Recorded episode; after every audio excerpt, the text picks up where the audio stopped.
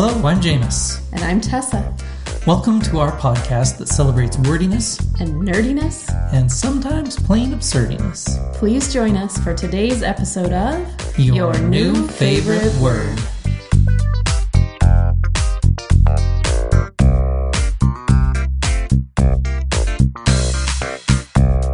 Thank you for joining us this week with episode 28. Tessa's going to kick things off for us with her favorite word. What have you got for us this week, Tessa? Well, thanks for asking. Uh, this week I was thinking about the word usurp. U S U R P. It's always had kind of an intriguing sound for me, but it doesn't seem to be related to any other words in an obvious way. So I was curious about where it came from. sure. So, to usurp is to seize and hold by force or without legal authority. An example from the OED is My uncle usurped my birthright. And this comes to us, the word usurp, in the 14th century through French, originally from Latin.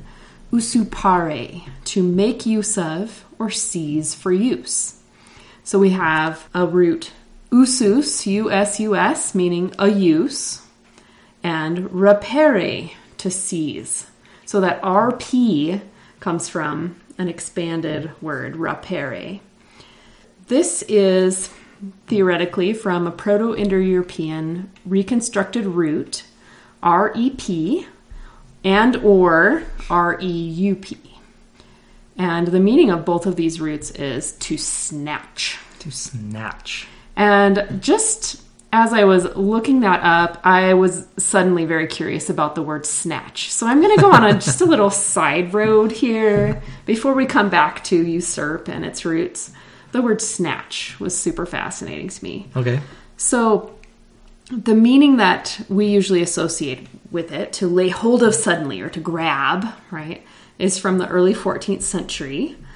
But earlier than that, it meant more specifically to make a sudden snap or bite, kind of like a dog will snap at something. Oh. And the origin of this isn't really certain, but it says it's perhaps from an unrecorded Old English word, snacken, or Middle Dutch snacken, to snatch or chatter. And it is said to be related to the word snack. So oh. that took me on a little bit of a trip through the etymology of snack. Now, we think of that as meaning to have a mere bite or morsel or eat a light meal, but that didn't come around until the 1800s, that meaning. Okay. Earlier in the 1300s, to snack meant to bite or snap, like a dog. Like a dog. Okay. Yeah. So, and you think about just kind of the onomatopoetic idea of snack, like kind of the sound that that makes, right? And it says it's probably from Middle Dutch or Flemish snacken, to snatch or snap. And there's an etymologist named Watkins who traces that to a hypothetical Germanic imitative root, meaning from the sound, right? We mm-hmm. make the word, making it sound like that. SNU, forming words having to do with the nose. And so this was super fascinating to me. There were a lot of words that start with this SN and different things after it that have to do with the notes. And the idea is that it's imitative of the sound of a sudden drawing of breath Okay. like a snort, Yeah, right? yeah, or a is. snore, and some other words. Okay, snout, snoot, Okay. or snooty, sniff, snuff, snivel or sniveling, right? Snore, snooze, snort, uh, snoop, to put your nose in somewhere, Uh-huh. right? Snap or snatch, which we were talking about. Schnauzer, which means literally a growler in German. And then my favorite, snot. now, I would have thought, if you would have asked me, that that was more of a slang term that came around more Yeah. recently. But in Old English, gesnot meant nasal mucus. That's been around with us since Old English. That's pretty cool. And they had a verb, snite, to wipe or pick one's nose. Nice. So that is fascinating to me. I would never have guessed. But so these words are all theoretically associated with this root in Germanic languages that means snout or nose, right? So snap and snatch originally had to do with biting with a snout, like a, a dog might Yeah. do. So coming back to that idea of snatch, so this root that's uh, a precursor of usurp. So one form of this ver- of this root, excuse me, is rep, R E P, and some different words have come to us from that root. So we have the RP that are retained and an RV in some of them. So rapacious, mm-hmm. right? Rape, rapid, wrapped, R A P T, ravage, and ravish, and surreptitious. So Oh, we got wow. that RP in there. Yeah. So these are words I would never have connected without looking up this etymology. They're fascinating. Interestingly, I wondered if rapier might be Yeah. you would think- related, but it's not. It's It's, not. from a different root. Okay. And then we have the reconstructed root roop, R E U P, to snatch. So we have some more RP verbs, or words, excuse me, RV and are also RB. So rip, bereave, right? Yeah. Yeah. Rubato, a musical term meaning to steal time, right? Okay. Rob. And robe, presumably referring to garments taken from the enemy as spoils. oh wow. like someone that comes in and ravages or ravishes a people they steal their clothing their they take their robes that's fascinating to me Yeah. and interestingly maybe mysteriously the word loot also comes from this same root l-o-o-t so these kinds of words are all related to snatch and steal Wow. That's really fascinating. yeah, and then one of my favorites, ruble. So, like the Russian money, right? It comes from an old Russian word that descends from this root as well, rubiti. And to, today in Russian, rubit means to chop down, right? So, in old Russian, it meant to chop, cut, or hew with an axe. Okay.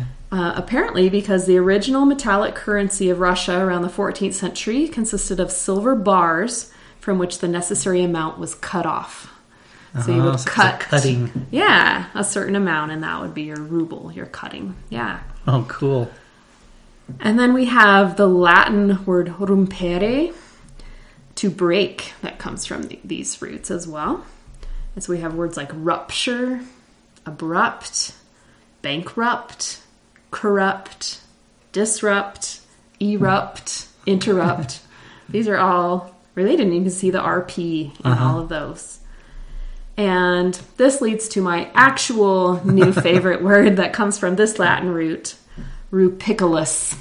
rupicolous. R U P I C O L O U S. Have you heard that word I have before? never heard that word before. I love this word. It means thriving among or inhabiting rocks. Rubiculous. So it's used most often in a scientific sense to refer to plants or animals, right?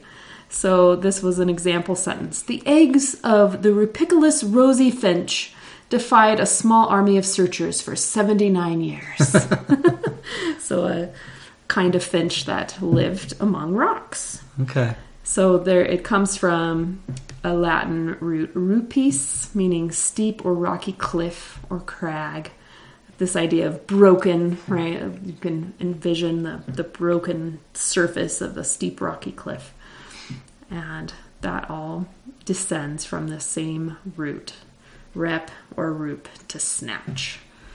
So I love that word, rupicolous. To me, it sounds like something I would like to start using incorrectly in a way that reflects its sound. So these so-called facts are completely rupicolous. Absolutely. it's kind of Seussian almost. yes.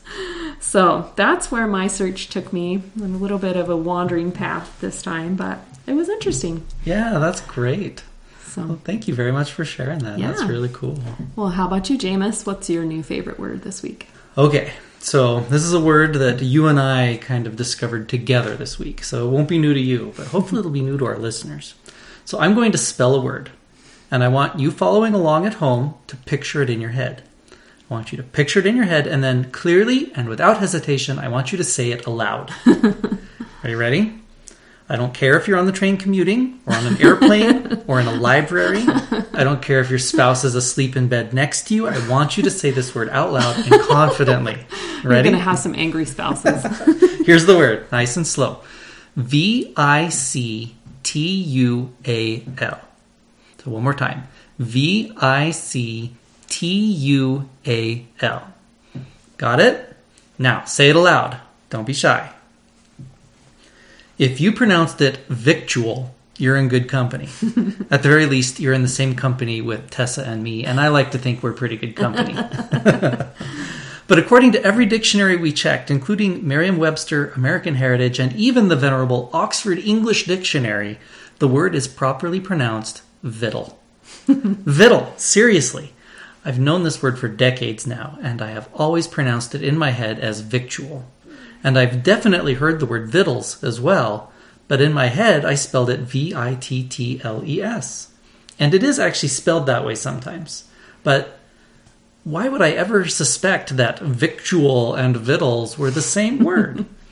so our eyes were opened this week when Tessa shared this poem with me by Carl Sandburg called We Must Be Polite. She'd been reading it with our two youngest kids. It's a great poem. You should read it.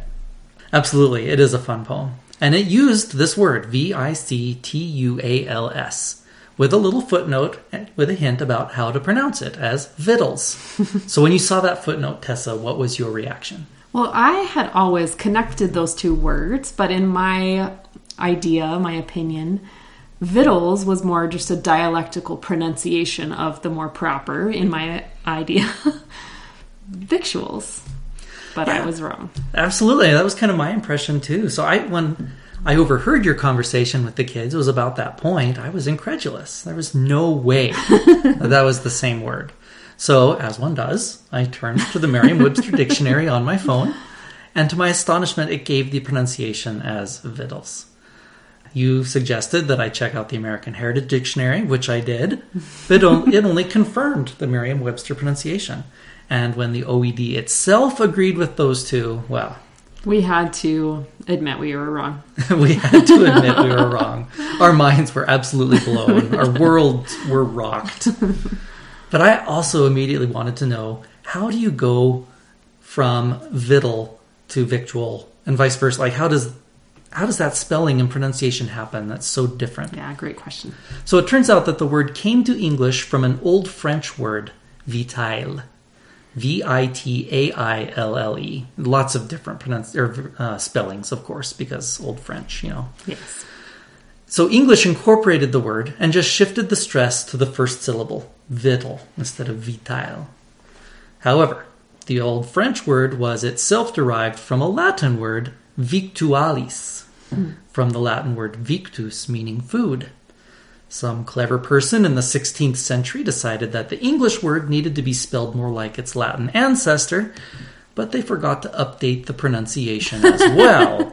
so we're left with the word spelled like its Latin root, but pronounced like the old French version it was lifted from. And we get victuals, spelled V I C T U A L S.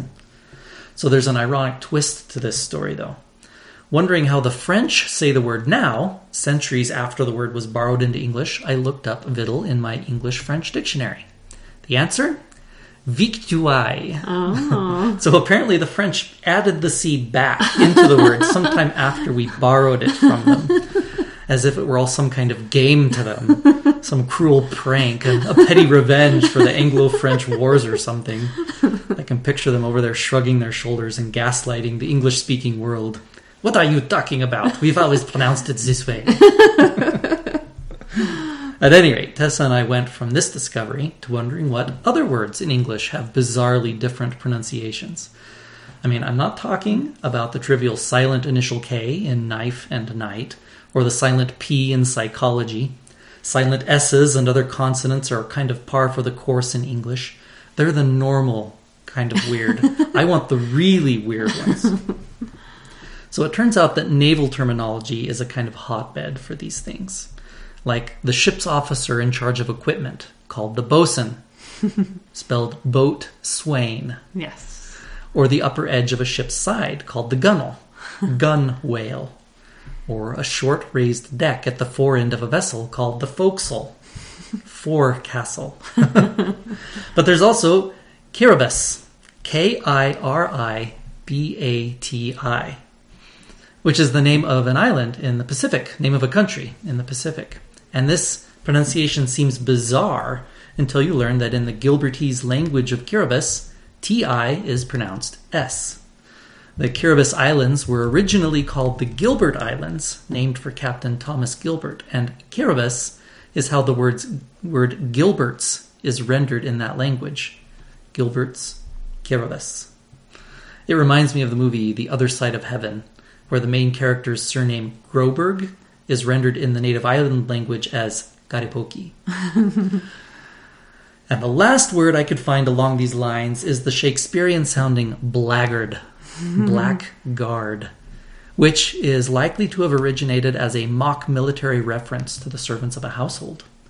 Black either because of their livery or because of the nature of their work, which resulted in their clothing being often sullied. Interesting. By the mid 1700s, the word had come to mean one of low or worthless character, by much the same sense evolution as the words villain, churl, and boor, mm-hmm. all of which originally just referred to someone of humble social standing. Yeah. But vittles is my new favorite word this week because it totally blew my mind. so if any of you out there know other words like this sp- spelled vastly different from how they're pronounced, please send them over because it's pretty fascinating. Yeah, we would love to hear about that and any other favorite words that you have to share with us. Thanks so much for joining us, and we'll see you next time.